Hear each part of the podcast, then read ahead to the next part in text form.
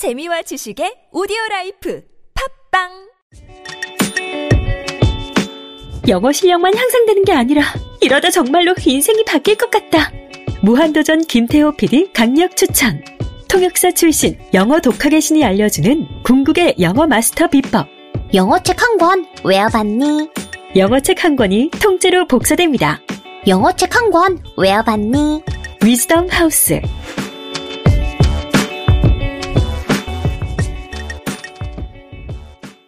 엄마, 나 가게 안 하고 싶은데. 너 너 너 가게 해봤니? 너 음식 만들어봤니? 인테리어는 집기는 일할 사람은 운영은 가게 자리는 세금은 너 돈이 있니? 나는 요술램프 몬스터 셰프다. 네가 원하는 모든 것을 들어주마. 맛집의 맛을 똑같이 만들어 주실 수 있어요? 맛뿐만 아니라 돈과 청음의 모든 비법을 알려주겠노라. 야하! 이젠 걱정 고민 끝. 네이버 검색창에 몬스터 셰프라고 쳐주세요. 상담 문의 02-458-8838 몬스터 셰프 엄마! 가글 했는데 입에서 뭐가 나왔어! 어, 그거 올리덴탈 체크 가글이라 그런겨. 지금 쓰고 있는 가글, 사용 후 확인해 보셨나요? 무색소, 무알콜, 무계면 활성제의 올리덴탈 체크 가글은 쉽게 나온 입안의 이물질을 눈으로 확인할 수 있습니다. 딴지마켓에서 판매 중입니다. 고민을 넣어주는 친구 쇼한 침대 슈링 침대가 고민을 들어준다고? 편안한 저자리의 친구 쇼한 침대 그렇게 편안하니? 머리부터 발끝까지 너무나 포근한 느낌 오늘부터 내 친구 쇼의 침대 어디에 있다고? 딴지마켓에 있네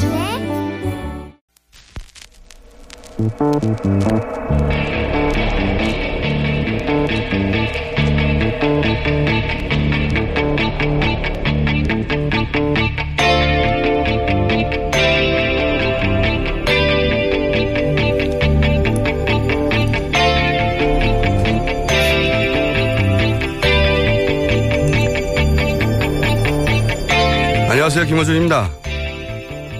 내일이면 대선 후보 등록이 시작됩니다. 이번 대선에서 개인적으로 주목하는 것은 이전 대선에서는 화제가 될 수 없었던 수준의 small, 작은 공방들입니다. 북풍, BBK, 정수장학회 같은, 같은 대형 공방은 이번 대선에서는 없습니다. 대신 3D냐, 3D냐를 두고 지도자 자질을 이야기하거나 우리 후보 딸이 우리말에 능통하냐 아니냐 하는 이야기도 등장합니다. 한편으론 좀 무섭기도 합니다. 3D면 어떻고 3D면 어떻습니까? 후보 딸의 국어 실력이 국정과 무슨 상관인가요? 이번 대선에 등장한 후보들이 과거에 비해 상대적으로 흠이 적어 그럴 수도 있겠습니다. 또 한편으론 그런 생각도 듭니다. 정치가 우리 삶에 그만큼 바짝 다가와 일상의 눈높이로 내려온 게 아닐까.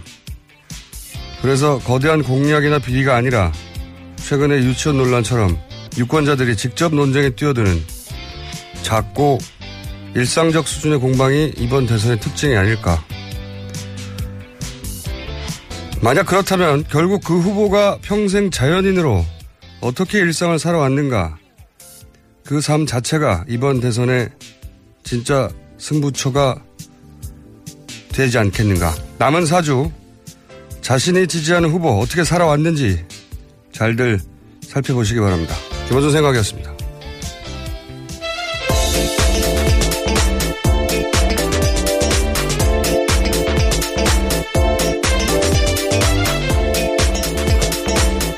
시사인의 김은지입니다. 자, 오늘은 이제 한 주가 또 지나갔군요. 예.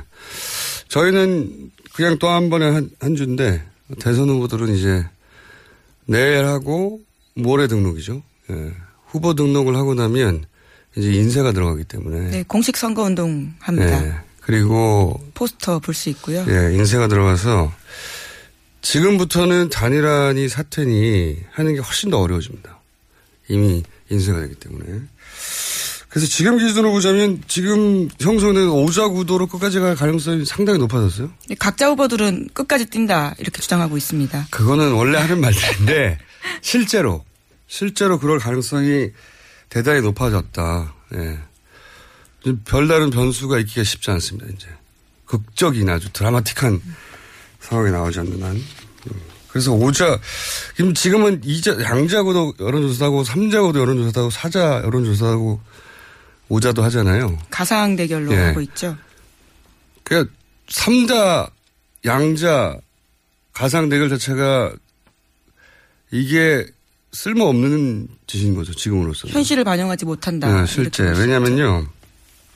이게 질문이 많으면 많을수록 응답력도 떨어지고 정확도도 떨어지거든요. 근데 갑자기 가상이 등장, 가상 양자가 등장하면서 양자 여론조사 다들 하는데 여론조사 기관들마다 여론조사 정확도를 떨어뜨려 오히려 이- 듣다 끊어버리거든요. 너무 길어지면 잘. 잘 안 듣고. 이제는 오자 그리고 가상이라고 하면 사자 정도 하는 게 여론조사가 오히려 정확도를 높일 수 있는 길인 것 같고 생각해보시면 사자도 안 되고 있는데 삼자도 하고 삼자도 안 되고 있는데 양자를 하고 하는 거는 가상에 가상에 가상을 하는 거예요.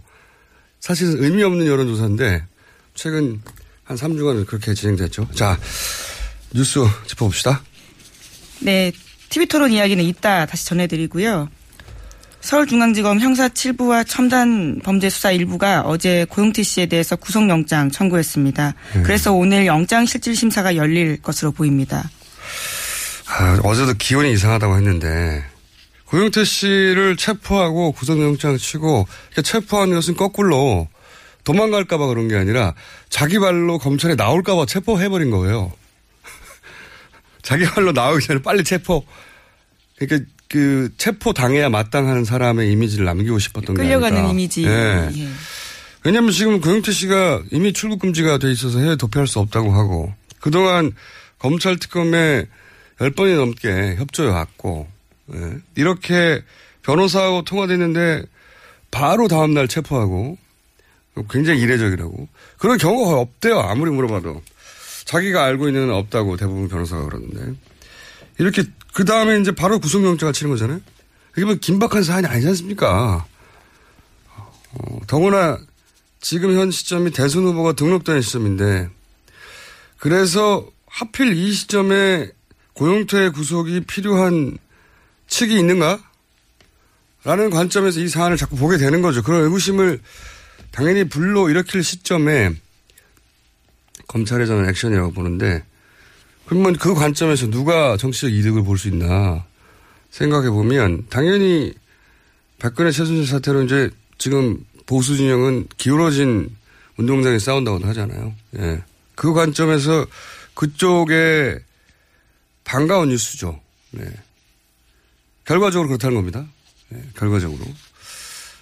계속해서 고영태 씨에 대해서는 문제 제기하면서 고영태가 기획했다 이런 이야기를 그렇죠. 하고 있었으니까요. 박근혜, 최근에는 박근혜 대통령의 구속은 3년 전에 이미 기획된 음모라는 식의 이야기들이 이제 친박 뭐 사이트나 이런 데서 나오고 있거든요. 엄청 큰 기획입니다. 그러면 3년이나 기획해야 3년 된다면요. 기획. 예. 3년 기획했고 거기에 뭐 바른정당의 정치인들도 좀 등장하고 이름이. 그 박근혜 대통령은 사실은 음모가 있다는 식으로 그 정유자 TV에서 얘기하신 적이 예, 계속해서 한 이야기죠. 예. 예. 그리고. 고영태 씨가 바로 그 말하자면 음모의 실행자 같은 역할로 이제 지목되고 어, 계속 고영태 기획설도 얘기했었잖아요. 근데 지금 이렇게 구속이라도 되면 이제 당장 그런 이야기를 좀 더 자신 있게 대대적으로 선거 기간에 유포하고자 하고 싶은 세력이 있겠죠. 네. 저는 그쪽에서는 뭐라도 해야 되는 상황이니까 그런 설이라도 막 유포해야 하는 절박함은 이해 가는데 제가 굉장히 의아한 것은 검찰 내부에서 지금 사실상 권력을 잃고 몰락하고 있는 그 친박 세력과 손잡아야 할 이유가 뭘까? 어, 그, 그게 굉장히 의아합니다, 저는. 왜, 물론 뭐 검찰은 당연히 고영태 씨가 실제 이렇게, 어, 긴급하게 체포하고. 도주의 우려가 있다 예. 이렇게 판단하고 있다는 겁니다. 어, 당장 구속영장을 신청해야 할 정도로 중대한 범죄라고 주장하겠죠. 네, 어제 실제로 법원에서도요 네. 체포가 정당했다라는 식으로 판결 내렸습니다. 그딱 하루 정도 연락이 안 된 건데 뭐 검찰은 서류를 그 필요한 요건에 해당되는 서류나 주장들을 다 갖췄겠죠. 그래서 요건을 다 갖췄으니까 이제 요건을 갖춘 게 중요한 게 아니라 실제로 그런 상황이냐 이게 중요한 건데 제가 궁금한 건 그거예요. 어쨌든 검찰에 이렇게까지 할 필요가 왜 있었을까 이게 궁금합니다. 왜? 저도 좀 알아보려고 합니다. 주말에. 제가 가장 궁금한 대, 대목은 검찰이 이래야 할 이유가 뭐가 있을까입니다. 자, 다음 수는요. 네, 우병우 전 수석 관련된 것도 전해드리겠습니다. 박영수 특검이 우병우 전 민정수석 일가의 가족회사 자금을 횡령한 사실을 확인하고 검찰에 그 자료 넘겼다고 합니다. 그런데 검찰이 이를 뭉갰다라고 CBS가 오늘 아침 보도했습니다. 또 검찰은 세월호 수사 외압 의혹에 대해서도 법무부 검찰국장 그러니까 검찰 고위 관계자에 대한 조사가 필요하다라는 취지의 진술을 받았지만 이 역시 수사하지 않았다고 합니다. 그게 이제 바로 대비가 되는 거죠. 고영태 씨를 이렇게까지 긴급하게 어, 체포하고 바로 바로 구속영장. 그러니까 48시간 구금할 수 있으니까 그 내에 구속영장 바로 쳐버린다는 거잖아요. 그러니까 잡아가지고 감옥에 바로 넣겠다는 거죠 지금. 대단히 신속하게 처리하는 건데 그런 반면에 우병우 전 민정수석에 대한 수사 불만은 검찰 내부에서도 있잖아요 지금. 예, 그렇습니다. 이문정 의정부지검 검사가요. 소신 발언 유명한 검사입니다. 그제 검찰 내부망에 우병우 무혐의는 예상됐던 일이다 이렇게 비판했습니다. 검찰 수뇌부가 책임져야 된다라는 주장을 하면서 이제까지 검찰은 계속해서 청와대 가이라, 가이드라인 충실한 수사 결과 했다라는 비난 받아왔는데 그 비난에 근거가 있음을 고통스럽게 확인하고 있다라고까지 지적했습니다. 그러니까요 검찰의 특검을 스스로 부르는 지금 행동인데 그 특검이 구속영장을 우병우 전 민정수석 구속영장을 쳤을 때 구속영장 어 뭡니까 40쪽 정도 됐다고 그렇죠, 합니다. 분량. 예. 그거의 내용이 한 3분의 1로 줄었다는 거잖아요. 네, 예. 어제 CBS가 보도했습니다. 특검이 이만큼 해서 검찰에 줬더니 특수분이 그중에 그 내용을 3분의 1로 오히려 혐의를 줄인 거죠. 더, 더 보강하진 못할 만큼 3분의 1로 줄였다는 거잖아요. 예. 그참. 계속해서 봐줬다라는 의혹을 살 수밖에 없는 정황들이 계속 나오고 있는 거죠. 예. 제가 지난주에 말씀드렸지 않습니까? 나 혼자 못 죽겠다고 했다고. 예. 그게 먹혔다고 생각하더라도 그래도 겉으로 이렇게 비슷하게 맞출 줄 알았는데 3분의 1을 줄였다고 하고. 예. 이런 정황들 때문에 검찰 개혁에 대한 요구와 목소리가 더 높아지게 됐습니다. 그게 제가 이상하다는 겁니다. 검찰이 바보가 아니고 이런 액션을 취하고 나면 틀림없이 후폭풍이 바로 대선이잖아요. 있을 텐데 왜, 왜 이랬을까? 관계되어 있는 검찰 수뇌부는 어차피 임기가 정해져 있을 거고 가장 최애 수뇌부는 사실 옷을 벗을 자리에 있기 때문에 그런 게 아닌가라는 의심도 듭니다. 아, 저도 궁금합니다. 그래서 좀 주말에 알아보고 다음 주에 좀 자세히. 어, 검찰 내부에서 왜 그쪽 세력과 손잡아야 할 이유가 별로 없어 보이는데 말이죠. 지금 이 상황에서. 그렇게 보, 보이는 듯한 액션을 하고 있으니. 예, 물론 검찰은 최선을 다해서 수사했다 이렇게 주장하고 있긴 합니다. 그냥 뭐 당연한 거고요. 자, 이 문제는 다음 주에 좀 더 짚어보기로 하고. 자, 어제, 어, 첫 토론회가 열렸죠? 밤에. 예, 첫 TV 토론 열렸습니다. 제가 라이브로 다 못 보고, 예. 새벽에 다시 보기까지 해서 보고 왔습니다. 어, 상당히 흥미로운 토론회였어요. 우선 SBS는 칭찬을 좀 받아야 될 것 같아요, 저는. 왜냐하면 다섯 명이나 되는 후보들이라 아, 과연 이 많은 사람들이 자기 얘기를 할 때 이게 이제 기억에 남는 게 있, 겠는가 근데 형식 형식이 돋보였어요. 스탠딩. 나 그것도 그렇지만 그 많은 사람이 서로 서로를 향해서 이제 공방을 할 때 뒤죽박죽돼서 정신이 없단 말이죠, 당연히. 근데 어 토론의 형식을 잘 정했다. 그 점에 있어서 일단 박수를 보내고 자 내용 관련해서 언론 보도가 많이 쏟아졌죠. 네, 사드 배치 관련해서 계속 이야기가 나왔었는데 홍준표 자유한국당 대선 후보가 집권하면 북한 먼저 가겠다라는 그 말 취소할 거냐라면서 문재인 더불어민주당 후보에게 각을 세웠습니다. 그러자 문재인 후보는 북한 핵을 해결할 수 있다면 완전 폐기할 수 있다면 홍 후보님은 북한에 가지 않겠습니까? 라고 반문했습니다. 네, 홍준표 후보와 문재인 후보의 대결 구도에서는 이 문장이 많이 거론될 것 같아요. 예. 자, 어, 각 후보들이 서로 서로 각을 세웠으니까요. 그때 각을 세웠던 대표적인 어, 주고받은 대화들 좀 소개해 주십시오. 네. 네, 관련해서 계속 사드와 안보 쪽 이야기 말씀드리면 유승민 바른정당 후보 같은 경우에는 문재인 안철수 후보에 대해서 사드 입장 공략했습니다. 특히 안철수 후보에 대해서는 보수표 얻기 위해서 정략 아니냐라고 물어보자 안철수 후보가 사드에 대해서도 상황이 바뀌면 거기에 따라 대응이 바뀌는 건 당연하지 않냐라고 답했습니다.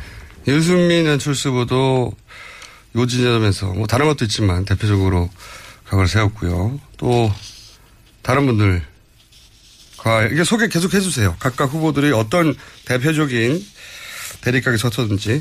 예, 그리고 문재인 안철수 후보 가장 대립각 크게 세웠다고 볼 수 있는데요. 적폐연대 논쟁 했습니다. 안 후보가 저는 적폐 세력의 지지를 받는다고 비판했는데 그건 국민에 대한 모독이다. 저를 지지하는 국민들을 적폐라고 했다. 이렇게 따지자요. 문 후보는 국민이 무슨 죄가 있느냐. 적폐 세력은 박근혜 정부이고 거기에 함께했던 구여권 정당들이다. 이렇게 답했습니다. 음. 이 공방이 어제 또 두 후보 간에는 어, 뜨거웠습니다. 예, 들고 네. 길게 왔죠. 예. 아, 그리고 홍준표, 유승민 두 후보도 서로 이제 보수의 적자를 넣고 또 강하게 붙으셨어요, 사실. 예. 그렇죠. 서로를 강남 좌파, 극우, 수구 이렇게 부르면서 보수 적자 경쟁 이어갔습니다. 홍준표 후보는 세금 줄이고 규제 없애고 나라 바로 세우자 이 공약했는데 지금 와서는 완전 뒤집었다. 강남 좌파 됐다. 이렇게 이야기했습니다. 그러자 유승민 후보가 홍 후보처럼 재벌 대기업 대변하고 그런 정책으로는 앞으로 보수가 설 자리가 없다면서 후보님이 극보수라는 수구 우파다 이렇게 이야기했습니다. 음. 홍준표, 심상정, 아, 대결도 너무 많네요. 다 소개하려니까. 근데 이렇게 한 번 정도는 소개할 만큼 각각의 후보가 각각의 후보와 어, 대립각을 세웠어요. 누군 누굴 봐주고 하는 장면이 없었어요, 사실은. 네, 대립각이 비교적 선명하게 잘 섰던 어제 토론이었어요. 홍준표 후보, 심상정 후보도 또 어, 합 을 주고받았죠. 네, 여기서는 세탁기가 뜨겁게 달아올랐었는데요. 네. 홍준표 후보가 대한민국 세탁기에 넣고 1년만 확 돌리겠다 이렇게 말했습니다. 네. 이런 이야기 자주 했었는데요. 거기에 대해서 먼저 유승민 후보가 홍 후보도 세탁기 들어가야 한다고 생각한다 이렇게 받아친 겁니다. 네. 그러자 홍 후보가 다시 자신은 이미 세탁기에 들어갔다 나왔다면서 다시 들어갈 일 없다 이렇게 받아쳤거든요. 네. 그러니까 이번에는 심상정 후보가 나타나서 세탁기에 들어갔다 나왔다고 하는데 그건 고장난 세탁기 아니었냐 이렇게 예. 다시 물었고요. 그러자 또 홍 후보는 세탁기는 삼성 세탁기였다 이렇게 응수했습니다. 어, 세탁기로 시작해가지고 그럼 세탁기 정체가 모르겠어요. 뭔지 어디 들어갔다 나왔다는 건지 그렇게 따지면은 어 이상한 공방이었지만 그 자체로는 대, 재밌는 공방이었습니다. 네. 사, 실이 대선 후보 토론은 대선 전국 마판에 보통 하잖아요. 그래서 대선 후보 토론으로 지지율이 근본적으로 바뀌는 경우는 없어요, 사실. 어느 나라나. 이미 후보를 대부분 정한 상태에서 봐서 지지율 변화는 뭐 1%, 2% 뭐 많아도 그렇게 크지 않은 어느 나라나 마찬가지죠, 근데. 근데 워낙 이번에는 급하게 진행된 대선이라서 아직 각 후보가 어, 자기 지지자들의 결속력이 탄탄하지 않은 상태 예전에 비해서 그런 상태에서 대선 후보가 토론회가 시작됐단 말이죠. 그래서 어제 같은 토론회는 지지율을 확 끌어들이지는 못해도 자기 지지자 아직 완전히 결속하지 못한 자기 지지자 결속을 떨어뜨리는 토론은 될 수 있어요. 그러니까 확 못 올라가도 좀 떨어질 수는 있어요. 제가 보기엔. 마음을 아직 정하지 못한 사람들. 네. 예. 왜냐하면 어, 대선 후보 토론이 대선 후보 다 정한 다음에 보통 시작되는데 이번에는 긴박하게 진행되다 보니까. 근데 그, 그 관점에서 보자면 제가 보기에 어제 토론회의 가장 수혜자는 제가 개인적인 사적으로 보기에 유승민 후보를 발견한 중독층이 있었을 것이다. 예. 어, 토론을 전반적으로 잘했다가 다만 그게 이제 사표 심리를 유승민 후보가 지금 사표 심리에 안 될 거 아닌가. 후보는 괜찮은데 어, 여기에 지지율이 굉장히 낮은 편인데 그 사표 심리를 뛰어넘을 정도가 되겠느냐. 유승민 후보에게 남긴 과제겠죠. 네. 적어도 아까운 보수보다 이런 이미지는 충분히 남길 수 있을 것 같아요. 토론회 몇 번 거치고 나면. 나머지 후보들은 최소 자기 지지층에게 각자 기본 어필을 했다고 저는 생각이 드는데, 이제 그 토론에 오갔던 여러 가지 이제 말들 가지고 우리 후보가 더 논리적으로 앞섰어. 이런 이야기를 할 수 있고 하는 분들도 있겠지만 실제 논리적으로 이기는 건 생각만큼 중요하지가 않아요. 예. 어, 생각해 보시면 우리가 가족하고 얘기할 때 심지어 가장 가까운 가족하고 친구하고 얘기할 때도 상대방의 논리에 설득돼가지고 졌다 합니까? 안 한단 말이죠. 절대 남편이나 와이프한테 아무리 또 상대방이 또 올바른 말을 한다고 우리가 지나요? 하물며 정치적으로 완전히 다른 입장을 가지고 지지하는 사람들이 갈리는 상황에서 그런 말에 쉽게 설득이 안 됩니다. 옳은 말을 해도. 그보다 훨씬 더 강력한 거는 특히 지지 후보에 대한 이제 충성도가 약하거나 아직 결정하지 못한 사람한테는 그걸 뭐 비언어적 커뮤니케이션이라고 하죠. 좀 그렇단 말로 넌, 넌버블. 영어로 말이 아니다. 넌버블. 비슷한 말인 것 같은데요. 비언어죠. 예. 네. 그러니까 뭐 외모나 뭐 자세, 뭐 시선, 말투, 뭐 제스처 이런 거에 영향을 받아요. TV 매체는 특히나 감성 매체라서 훨씬 우리가 일상 중에서도 저 사람 말을 믿을까 말까, 저 사람 믿을 만한 사람이 아니냐는 그 사람이 청산 유수로 하는 말을 가지고 판단하지 않고 실제로도 그 사람의 눈빛이 어땠다느니, 말하는 걸 보니 오히려 더듬거려서 또 신뢰가 갔다느니, 손 제스처가 어떻다니 나하고 눈을 안 마주쳐. 이런 게 훨씬 영향을 많이 미쳐요, 실제. 여러 연구 결과도. 그래서 말이야 누가 못해. 이게 괜히 나온 말이 아니거든요.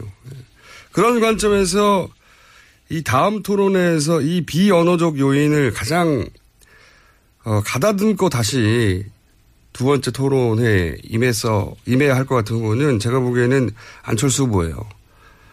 이 그 내용을 가지고 따져서 큰 문제가 있다기보다는 주고받은 말들 속에 아 그그 그 관점에서 좀 어제 자기 지지층에 어필이 좀 부족했다 제가 보기에는. 예.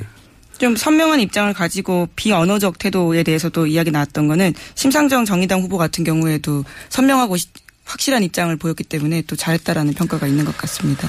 그러니까 그거는 이제 기자들이 그런 평가하잖아요. 누구의 말이 옳다, 뭐 토론이 좋다. 기자들 말 들을 필요 없고요. 토론 내용으로 이겼다로 승부는 하지 않아요. 실제로는. 실제로는 그거 가지고 부부들, 친구들도 승부가 안 나는 겁니다. 원래.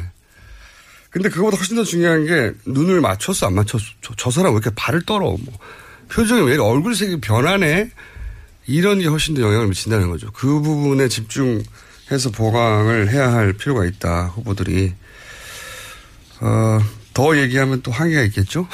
개인적인 사견입니다. 자 여기까지 하겠습니다. 지금까지 시사인의 김은지였습니다. 감사합니다. 아무도 묻지도 따지지도 않고 가입하셨다고요? 보험은 너무 어려워요. 걱정 마십시오. 마이보험 체크가 도와드립니다. 1800-7917 마이보험 체크로 지금 전화 주세요. 1800-7917 이미 가입한 보험이나 신규 보험도 가장 좋은 조건을 체크해서 찾아드립니다. 인터넷 한글 주소 마이보험.com 또는 카카오톡에서 아이디 검색 마이보험을 친구 추가하여 상담하실 수 있습니다. 여성 여러분 골반이 삐딱하면 허리 가 아파요. 아, 아랫배가 나와요. 골반이 바로 서야 건강도 아름다움도 바로 섭니다. 바디로직을 입으세요. 토크밴드의 입체적인 탄력이 틀어진 골반을 바로잡습니다. 간편하고 확실한 골반 교정 타이즈. 바디로직. 삐딱한 남성 골반에도 역시 바디로직. 바디로직의 효과를 못 느끼셨다면 100% 환불해드립니다. 자세한 환불 조건은 홈페이지를 참조하세요. 굶고 뛰고 땀 빼고 다 해봤다. 그래봐야 소용없었다. 다이어트는 결국 먹는 게 문제다! 동결건조 채소와 동물, 단백질, 그리고 효소와 비타민, 미네랄로 만든 다이어트 전용 그린 스무디로 하루 한두 끼만 바꿔 드세요. 검색창에서 비타샵을 검색해 주세요.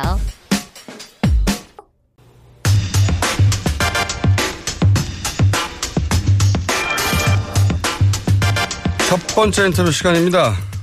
각 캠프의 공방 점점 치열해지고 있습니다. 어, 더불어민주당, 국민의당 쟁점 오늘도 짚어보겠습니다. 먼저 더불어민주당 문재인 대선 후보 캠프의 새로운 대한민국위원회 부위원장 김상조 한성대 교수님 연결되어 있습니다. 안녕하세요, 교수님.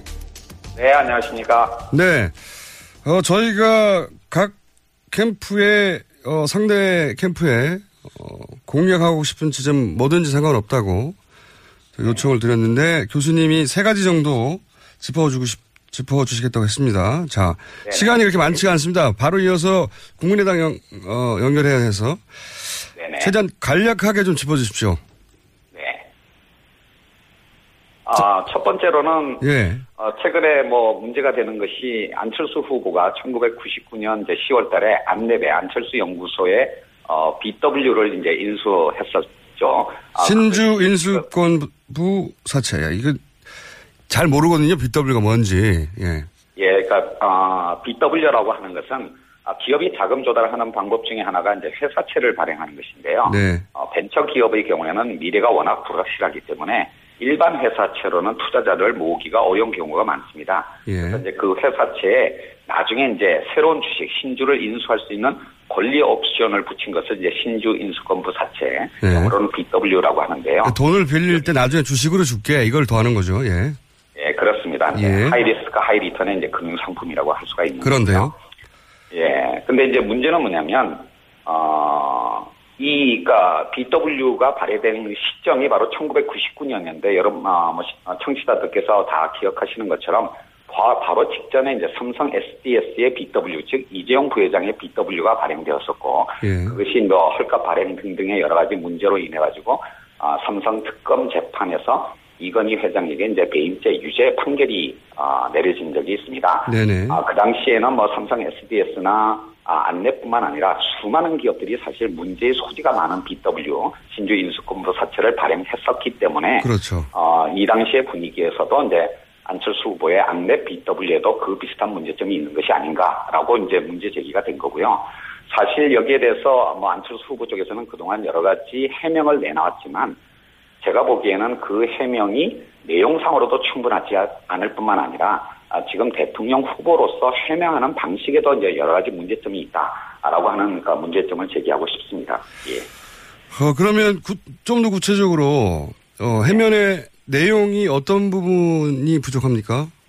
뭐 아마 대한민국에서 이 BW 등등과 관련한 문제에 대해서 아마 제일 잘 알고 있는 사람이 이제 저일 텐데요. 예. 아, 수많은 어떤 이제 기업 사례에서 보게 되면 세 가지 정도의 문제점이 있을 수가 있습니다. 아, 이제 첫 번째는 그 BW를 이제 인수하는 가격, 가격의 문제, 즉 뭐냐면 공정한 가치에 비해서 너무 낮은 헐값 발행이 아니었느냐라고 하는 문제점이고요. 아, 두 번째로는 이 BW는 기존 주식의 지분을 희석시키는 그 효과가 있기 때문에 기존 주주의 권리를 보호할 수 있는 공정한 절차를 따르느냐라고 하는 문제. 마지막으로는 이 그러니까 BW를 발행한 목적이 뭐냐. 뭐 통상적으로는 아, 원칙적으로는 자금 조달을 목적으로 해야 되는데 과연 자금 조달 목적이었느냐 아니면 이재용 부회장 그러니까 BW의 케이스처럼 어, 지배 주주의 지분율을 이제 유지하고 높이기 위한 목적이 아니었느냐라고 하는 이 세 가지 차원에서 어, 문제 제기를 하고 있는데요. 뭐 기본적으로 지금까지 그 안철수 후보 쪽에서 어, 내놓은 그 해명을 보게 되면 가격 문제에 관해서는 어, 외부의 어, 그 회계 어, 법인의 평가를 받아서 심지어는 그거보다도 더 높은 가격으로 인수를 했는데 뭐가 문제냐라는 식의 이제 답변을 하고 있습니다. 아, 그렇지만 대한민국에서 가장 못 믿을게 이 비상장 주식의 공정한 가치에 대한 회계법인의 감정 평가 가격이라고 할 수가 있겠습니다. 솔직히 말해서 이제 대묻고 싶은데요. 이것이 안철수 후보 본인의 문제가 아니라 어떤 다른 재벌 기업의 어, 문제였다면 이런 식으로 외부 해외 평가법인의 평가를 받았으니까 문제가 없다라고 하는 답변에 대해서 그래 맞다 그, 그 그걸 믿고 가자라고 아, 할 수가 있었겠습니까? 아, 사실 이제 그런 측면에서 이 그러니까 공정한 가격에 관해서는 뭐 지금 어느 쪽도 어, 정답이 어, 정답이 뭐다라고 하는 것을 말할 수가 어, 없는 상황이면은 불명하지만 이것이 헐값 발행이 아니었다라고 하는 것을 어, 입증하는 것은 현실적으로 어, 불가능하지 않느냐라고 생각을 하고 있고요. 두 번째로는 이 잠깐만요. 제가 그러면 이걸 쉽게 풀어서 제가 이해한 대로 말씀드려 볼 테니 이게 맞나 어, 짚어주십시오. 그러니까 결국은 어, 한 가지 의혹이 핵심이네요. 그러니까 안, 이게 회사가 자금 조달을 하려고 한 게 아니라 안철수 후보가 자기 지분을 지키기 위해서 헐값에 네. 발행된 거 아니냐. 다른 재벌들이 그렇게 하듯이 이런 문제 제기인 거죠. 네, 그렇습니다. 예. 자, 알겠습니다. 사실, 다음- 그, 뭐, 예, 예. BW라고 하는 것은 그러니까 자금 조달 목적이어야 되는데, 사실, 그, 이, 그, BW의, 어, 액면 총액은 25억 원이었는데, 만기가 20년이었기 때문에, 사실 대폭 할인되어서 회사에 실제로 들어온 돈은 3억 4천만 원밖에 안 되는 것이거든요. 네. 그런데 그 당시에 안랩은 어, 돈을 잘 벌고 있었습니다. 99년도에도 어, 수- 그러니까 단기 순이익이 32억 원이나 발생한 그런 어떤 기업이었는데 단지 3억 4천만 원의 아, 자금 조달을 하기 위해서 기존 발행 주식의 어떤 40%나 이르는 아, 신주를 발행하는 것이 이제 상식적으로 납득이 안 된다는 것이고요. 더 나아가서 만기 20년짜리 BW임에도 불구하고 발행된 지 1년 후에 어, 신주 인수권을 행사해서 안철수 후보가 주식을 인수한 다음에 바로 상환해 버렸습니다. 즉이 말은 뭐냐면 그 20년짜리 그러니까 이 장기 BW가 자금 조달 목적으로 이루어진 것이 아니라 안철수 후보의 지분율을 아, 유지하기 위해서 발행된 것이다라고 볼 수밖에 없고 실제로 이 신주 인수권을 행사하지 않았다면 안철수 후보의 지분율은 39%에서 26%로 떨어졌을 건데 그것을 다시 40%로 유지할 수 있는 어떤 배경이 된 것이 이 BW라고 할 수가 있겠고 지금 안철수 후보의 천억 원이 넘는 어떤 재산의 상당 부분이 이 신주 인수권 행사에서 어, 발생한 것이다라고 말씀드릴 수가 있겠습니다. 아, 지금 이 문제는 뭐 발행된 지 17년이 지났기 때문에 어, 뭐 불법 여부를 따질 문제는 아닌데 안철수 후보는 일반 일반인이 아니라 대통령 후보이시기 때문에 더더군다나 유력한 대선 후보이기 때문에 이 부분에 관해서 과연 발행 목적이 뭐였느냐 아, 라고 하는 것에 대해서 국민들한테 솔직하게 어떤 설명을 하고 그것이 설명이 잘 안 된다면 아, 잘못을 시인하는 것이 대통령 후보로서의 자세라고 저는 생각을 합니다. 알겠습니다. 5분밖에 안 남았습니다. 그 문제는 네. 충분히 이제 지적을 하신 것 같고요. 5분 내에 지적하실 두 가지, 뭐 세 가지, 한 가지든 예. 다음 문제는 뭡니까? 자, 한 가지 문제만 더 지적을 하겠는데요. 네. 어, 최근에 뭐 4차 산업에 어, 선도적으로 대응하기 위해서 여러 가지 규제 완화 법안들이 국회에서 어, 논의가 되고 있는데 그것과 관련해서 가장 심각한 쟁점이 이루어지는 것이 이른바 규제 프리존법 어, 이라고 하는 것이 있습니다. 뭐냐면 예. 그러니까 현실적으로 여러 가지 규제가 있기 때문에 어, 그러니까 미- 불확실한 미래에 대해서 유연하게 대응하는 이런 것이 부족하기 때문에 특정 지역 특구를 지정해놓고 그 부분에 관해서는 기존의 규제들을 완전히 적용 배제하는 그런 어떤 법인데요. 문제는 뭐냐면 이 규제 프리존법에 대해서 여러 시민 사회, 다- 어, 사회 단체들이 이것이 이제 규제의 사, 아, 사각지대를 만들어낼 수 있는 즉 세월호 참사와 같은 그런 일이 재발할 수 있는 원천이기 때문에 이 법에 대해서 반대를 하고 있는데 안철수 후보께서 기업인들이 이제 모이신 자리에 가가지고 이 규제 프리존법 어떤 통과를 지지한다 이렇게 이제 발언을 하신 거예요. 그래서 제가 문제를 제기할 때 과연 이 법안을 읽어나 봤냐, 읽어봤다면 이렇게 간단하게 지지 발언을 할 수가 없을 것이다 라고 문제 제기를 한 것이고요. 실제로 이 규제 프리존법의 경우에는 두 가지 심각한 문제가 있습니다. 첫 번째는 뭐냐면 이것이 시도 지자체 주도로 이제 이루어지기 때문에 일본의 사례에서 봤던 것처럼 이 규제 완화가 거의 난개발 수준으로 이루어지게 되고요. 실제로는 효과도 없으면서 여러 가지 국가 자원을 이제 낭비하는 문제가 있는데 일본에서도 이미 실패한 특구 개발 방식을 적용하고 있는 이 규제 프리존법을 한국에도 적용한다라고 하는 거에 대해서는 어, 뭐 이른바 미래를 향한 대통령이라고 하는 안철수 후보께서 너무 신중하지 못한 아, 자세가 아니었는가라고 생각이 되고요. 두 번째로는 이 규제 프리존법의 가장 결정적인 문제점이 시도 지자체가 올린 그런 어떤 신청 사안에 대해서 기획재정부 장관이 결국 이제 결정권을 갖고 있는데 그 심의 기구를 그러니까 형성하는 방식이 뭐냐면 어 그러니까 풍부한 어떤 경험과 어, 그러니까 학식을 갖고 있는 사람들 중에서 기획재정부 장관이 임명하는 사람을 그 위원으로 위촉한다 이렇게 돼 있습니다. 과연 이런 식으로 구성되는 특별심의위원회에서 승인한 그런 어떤 특구가 과연 국민들의 어떤 재산과 안전과 생명을 보호하는 그런 어떤 역할을 제대로 할 수 있을까라고 하는 것에 대해서 심각하게 문제가 제기되고 있고요.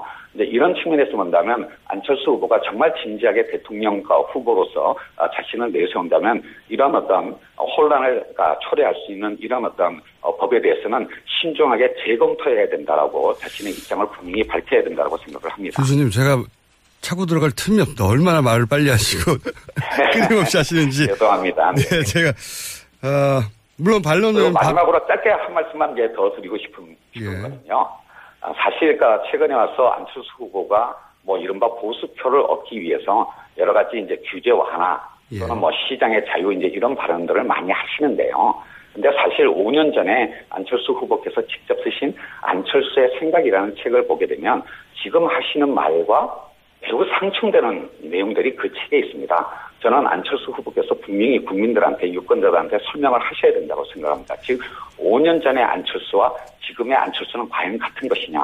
만약에 변했다면 무엇 때문에 변한 것인가라고 하는 것을 국민들한테 설명을 해야 된다고 생각합니다. 알겠습니다. 1분 남아서 제가 질문을 거꾸로 한번 드리면 제가 방금 말씀하신 규제 프리존법의 문제 지적은 저 둥구 어, 요약해서 말하자면 이게 결국은 기업들의 민원을 해결해 주는 법안이 될 것이다. 이렇게 우려를 하신 걸로 제가 이해했습니다. 맞나요? 네, 큰 틀에서는? 예. 네, 네, 네. 그러면 어, 시- 예. 사례 한 가지만 들어봐주세요. 사례 한 가지만.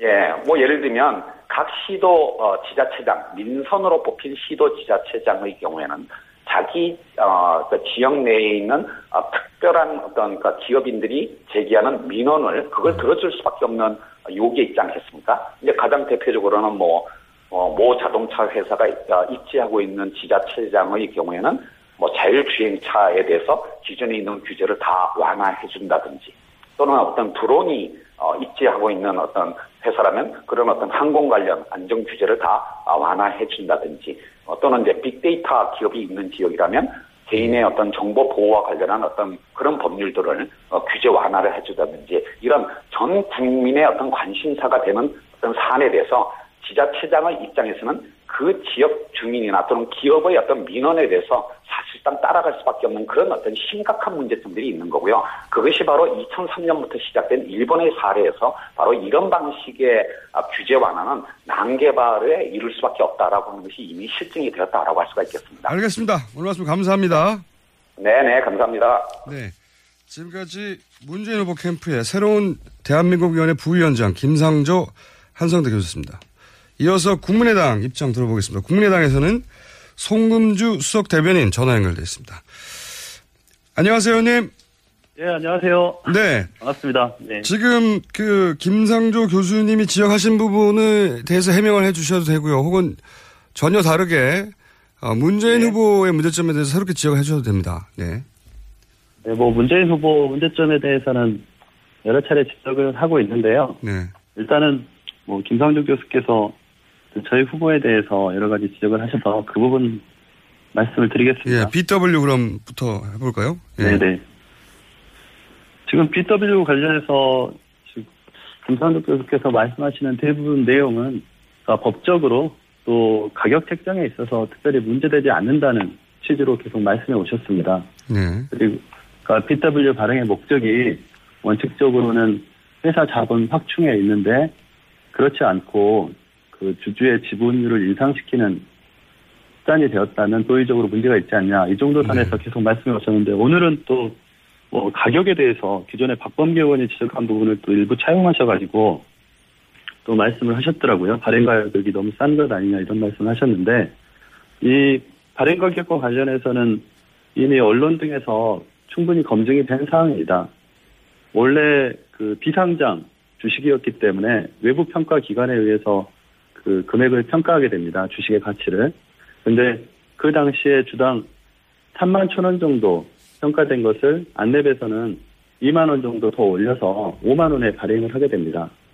그 당시 안철수 그러니까 주주의 의견이 마- 강하게 반영이 된 것인데요. 이렇듯 발행 가격 자체도 실제 평가 시세보다 높게 책정을 해서 발행이 되었고 또 그 BW라는 게 사실은 대기업의 BW는 경영권 승계, 승계를 위한 편법 또 지분 확충을 위한 수단으로 사용될 수 있지만 이 벤처에 있어서는 미래에 대한 투자가 아니겠습니까? 불확실한 미래에 대한 투자의 문제인데 그, 그, 그 발행 가격 산, 산정에 있어서 이만큼 2만 원, 그러니까 주당 2만 원 정도 높게 산정을 했다는 것은 그 발행 가격에 있어서 헐값 그 매각이라는 이러한 문제 제기에 있어서는 좀 지나친 지적이다 이렇게 말씀을 드리고요. 그리고 그 당시의 상황에서 안철수 후보, 후보의 입장에서는 지분율을 확대할 그 필요성이나 또 의도를 가지고 있지 않았습니다. 오히려 안랩이라는 회사 자체가 안철수라는 브랜드를 가지고 미래로 나가는 회사였기 때문에 다른 주주들이 안철수의 지분율을 확대시켜서 이 안랩이라는 회사가 외부 경영으로부터 경영 환경으로부터 그 그러니까 뭐 여러 치, 그 침, 침입이나 이런 시도들을 받지 않도록 하기 위한 요구를 안철수 후보에게 했던 것이고 그렇기 때문에 안철수 후보가 이 BW를 통해서 지분율이 확, 확대되는 그 과정에 참여하게 된 것입니다. 음, 따라서 요약- 즉, 네네. 이게 이제 워낙 지금 말씀하시는 그 예. 김상조 교수께서 말씀하시는 발행 가격의 문제도 해명이 충분히 되는 것이고 예. 또 어, 발행의 목적에 있어서도 그 당시 삼성 SDS에서 하는 제3자 배정에 의해서 그 오너의 아들에게 편법으로 승계되는 그런 수단이 아니고 주주들끼리의 그 주주들의 일치된 목적에 의해서 주주 중에 1인인 안철수 후보에게 BW가 발행된 것인데 그거를 그 특별히 문제 삼을 이유가 있는 것인지 도의적 책임까지 물- 물을 이유가 있는 것인지 저는 좀 의문이 듭니다. 네, 그러니까 이게 워낙 생소한 분야라서 제가 요약을 좀 해보자면 네. 이렇게 이해하면 되는 겁니까? 그 안철수 후보의 지분율을 오히려 다른 주주들이 지켜주려고 한 것이다. 당시 안철수 후보가 어떤 뭐 개인적인 욕심에서 그런 BW 발행을 통한 이득을 취한 게 아니라 안철수 후보가 가진 상징성 그리고 어 벤처의 특징 어, 그런 걸 종합해서 다른 주주들이 오히려 안철수 후보의 지지율이 더 높아지는 것이 이 벤처의 미래에 더 도움이 된다고 생각해서 그런 결정을 한 것이다. 이렇게 이해하면 됩니까? 네네 그렇습니다. 그 당시 이사회에서 결정된 것이 아니고 주주총회에서 결정을 하게 됩니다. 그리고 주주총회에서 기관 투자자들이 이 BW 발행에 대해서 그 찬성을 하면서 이 절차를 밟게 되는 것입니다. 예, 그, 이제 그 대목의 이해는 같고요. 네. 그러면 이런, 그러니까 지금 그 문재인 캠프 쪽에서도 보면 이게 이제 굉장히 오래된 일이고, 어, 네. 법적으로 문제를 삼으려 하, 하기보다는 네. 도의적인 차원의 문제 제기라고 하면 이제 지목한 포인트는 이런 것 같습니다. 제가 이해하기로는. 어, 결국은 이제 그걸 인정하더라도 안철수 후보가 이걸 통해서 어, 상당한 경제적 이득을 취한 건 맞고 그 경제적 이득에 대해서 과연 다른 재벌들의 경제적 이득을 취하려고 혹은 지분율을 지키려는 어, 것을 비판할 수 있겠는가 그렇게 한 사람이 뭐 이런 정도의 도의적 차원에서 지적했거든요. 네. 근데 이렇게 보시는 건 어떨까요? 그러니까 삼성 같은 대기업에 있어서 예. 그 이렇게 편법적으로 지분율을 인상시켜서 오늘 일가의 그 지배 지배력을 증가시키는 문제와 네. 이 벤처에 있어서는 일반적으로 벤처는 exit를 하는 것 아니겠습니까? 키워서 네. 어느 시점에서는 그 창업자가 회수를 하, 하고 나가는 그런 형태입니다. 그러나 안랩의 경우는 안철수 후보가 자신의 브랜드로 창업을 하고 현재까지 이어오고 있는 회사입니다. 물론 경영권에 있어서는 이제 독립적으로 이루어져 있지만 그리고 현재도 안철수 후보의 재산이라는 것이 안내의 지분 외에는 없습니다. 그러니까 벤처 수많은 벤처들이 성장을 했다 사라지기도 하고 아니면 아예 네이버처럼 이렇게 플랫폼 회사로 대기업으로 진입하는 경우도 있지만 일반적인 형태 이런 안내과 같은 형태에 있어서는 결국은 벤처로 계속 남아있는 형태인데 그 재산을 처분하는 방식이 아니고 지분을 가지고 책임 경영을 하는 방식이었다고 한다면 그 부분은 대기업의 경영권 승계와는 다르게 보셔야 되는 것 아닌가 이런 입장입니다. 알겠습니다. 이 부분은 이제 지적한 부세- 부분에 대해서 해명이 충분하다고 받아들이는 분들도 있겠고 네. 아닌 분들도 있겠지만 지금 국민의당 어, 안철수 후보 캠프에서는 이렇게 입장을 세우신 거고요. 자, 네. 두 번째로 어, 문제 삼은 대목은 규제 프리, 프리존. 이 법안에 찬성 입장을 밝혔는데 이렇게 가면 일본처럼 어, 비슷한 정책이 있었는데 난개발만 이루어졌다. 결국은 그 기업들의 민원 청구 역할밖에 못할 것이다. 이런 문제 제기가 있습니다. 어떻게 답변하시겠는지요? 아, 저는 사실 김상주 교수님 뭐 2012년 또 또 2017년 문캠프로 들어가시면서 입장이 많이 바뀌신 것 같은데요. 일단 규제 프리즘법과 관련해서 원론적으로 안철수 후보는 총론에서 이 부분을 동의한다는 것이지 강론에 있어서 문제되는 부분은 하나하나씩 그 법안화하는 과정에서 고쳐나가면 되는 부분입니다. 그런데 지금 가장 문제가 되는 것은 김상조 교수께서 지적하신 부분 일단 지자체 장들이 민원 해결 창구로서 네. 그 규제 프리전법을 이용할 것이기 때문에 대기업의 이익만 옹호하게 되고 그로 인해서 그 지역 전체에 뭐 난개발이나 이런 문제만 발생할 것이다 이런 시각을 갖고 계신 것 같습니다. 네. 그렇게 될 그런 시각으로 보시면 지방 분권 제도 자체를 부정하는 셈입니다. 그리고 규제 프리즘법에 대해서 찬성하는 14개 지방자치단체가 있습니다. 그 중에 민주당 쪽이 8명입니다. 근데 이 8명의 지자체장들이 그 지역 발전을 위해서 고민하면서 해당 지역에 있어서의 규제를 좀 풀어주는 그런 특별구역을 지정해달라는 그 요구를 하고 그걸 중앙정부에서 받아들여서 지금 규제 프리즘법의 입법화 과정을 밟고 있는데 그 부분에 대해서 단순히 민원 해결, 선출직 지방 자치단체장의 명예를 완전히 실추시키는 발언입니다. 민원 해결을 위해서 뭐든 할 수 있다. 다음 표심을 위해서 뭐든 할 수 있다. 이런 전제에서 접근을 하시는 것이고요. 또 일본의 사례를 지금 비교하셨는데 일본의 난개발 사례하고 현재 4차 산업혁명을 직면하고 있는 대한민국의 현실에서 규제를 어떻게 완화할 것인가에 대한 고민을 하는 현 시점하고는 전혀 별개인 것입니다. 지금 예로 들고 있는 그 자율주행차 문제, 드론 문제, 아, 저는 너무, 너무 깜짝 놀랐습니다. 그러면 지금 변화하는 세상에서 자율주행차가 전 세계적으로 급격하게 개발이 되고 자동차 산업이 전기자동차와 자율주행차로 바뀌고 있는 것은 모든 국민들이 알고 계시지 않습니까?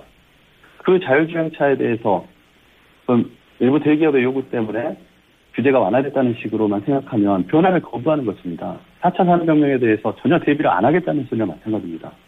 음, 저는 어떻게 그런 얘기를 하시는지 드론에 대한 규제, 빅데이터에 대한 문제, 이 많은 문제들이 사회적인 갈등을 통합해가면서 우리가 변화하면서 받아들여야 할 문제들인 것입니다. 그런 문제들에 대해서 완전히 거부한다는 것이면 그럼 4차 산업혁명 시대에 지금 세계적으로 바뀌고 있는 그 융합 기술 융합의 그런 추세를 전혀 따라가지 않겠다는 얘기나 마찬가지거든요. 적어도 일부 지역에서 지역 그 지역 경제가 요구하는 그런 그 특화된 산업 영역에 있어서는 규제를 풀어줘서 그 산업의 발전을 시도시켜 보고 그것이 긍정적인 효과가 있다면 전 지역으로 확대시키는 그런 정도의 시각을 좀 가, 갖추셔야 이 미래를 대비할 수 있는 그런 정부의 역할을 할 수 있는 것이 아닌가 이렇게 생각을 합니다. 그러면 이 부분은 그한 가지만 제가 여쭤보자면 네, 네. 어, 이게 동시 연결이 아니어서 좀 답답한 면이 있는데 한 가지만 네, 여쭤보자면 이 규제 프리존법에 대해서 결국은 이 법안이 통과되면 의료 민영화로 가는 거 아니냐라는 네. 우려들이 등장을 사실은 그 문재인 캠프에서 지적하기 전에 네, 네. 어, 의료 노조나 그 지적이 있었습니다. 네, 네. 그런 걱정에 대해서는 뭐라고 답을 하시겠습니까? 의료 민영화로 가는 거 아니냐? 아, 네. 지금 그래서 그러니까 규제 프리전법, 그러니까 규제를 완화하고 민간이 창의적으로 그, 사- 그러니까 기업 활동을 할 수 있는 그리고 창업을 할 수 있는 그러니까 그런 환경을 조성하는 문제와 지금 규정 프리전법상의 독소 조항의 해소 문제는 좀 별개로 접근을 해야 된다고 생각합니다. 지금 문제되는 부분이 그 의료법인의 부대사업 범위를 의료법의 시도 조례로 해서 부대 사업을 정할 수 있도록 한 부분입니다. 이 부분에 대해서는 당연히 저희가 반대를 하고 있습니다. 국민의 생활 건강과 직결되기 때문에 이 부분에 대해서는 이제 구체적인 입법화 과정에서 삭제돼야 된다는 입장이고요. 그러한 독소 조항들이 몇 가지 있습니다. 문화재 보호구역 내에서 경미한 지형 변화를 시도지사에게만 모두 이름해 버리면 중앙정부 차원에서 전체 구조 속에서 문화재를 보호해야 되는데 시도지사가 그를 형해화시킬 수 있다. 그런 부분에 대해서는 원점으로 재검토돼야 된다. 이런 몇 가지 독소 조항에 대한 저희가 보완 그 보완의 시각을 가지고 있고요. 그렇다고 해서 이 규제 프리존법이라는 원론 자체를 다 부정해버리면 또는 박근혜 정부에서 했기 때문에 이건 받아들일 수 없다고 하면 우리 사회가 지금 새로운 그 세계 전체적으로 변하고 있는 이 흐름에서 변화를 거부하는 것이 되는 셈이라고 저는 생각합니다. 그래서 아, 전 정부가 했더라도 결국 받아들일 수밖에 없는 것들은 꼼꼼하게 살펴보고 받아들이되 문제가 되는 독소 조항들은 살펴서 그것을 삭제해 가면서 그 가장 좋은 그 모델을 우리 사회에 적용시켜 나가는 그런 노력, 노력 을 해야 되는 것이 신정부의 역할이 아닌가. 알겠습니다. 박근혜 정부의 정책이었다 하더라도 거기 독소 조항을 제거하고 잘 활용할 수 있어야 한다는 말씀으로 제가 이해했습니다. 네, 자, 오늘 여기까지 듣겠습니다. 감사합니다. 네, 네, 고맙습니다. 지금까지 국민의당 송금주 수석 대변인이었습니다. 잠시 후 3, 4부에서는 자유한국당 바른정당도 연결해 보겠습니다. 김호준입니다.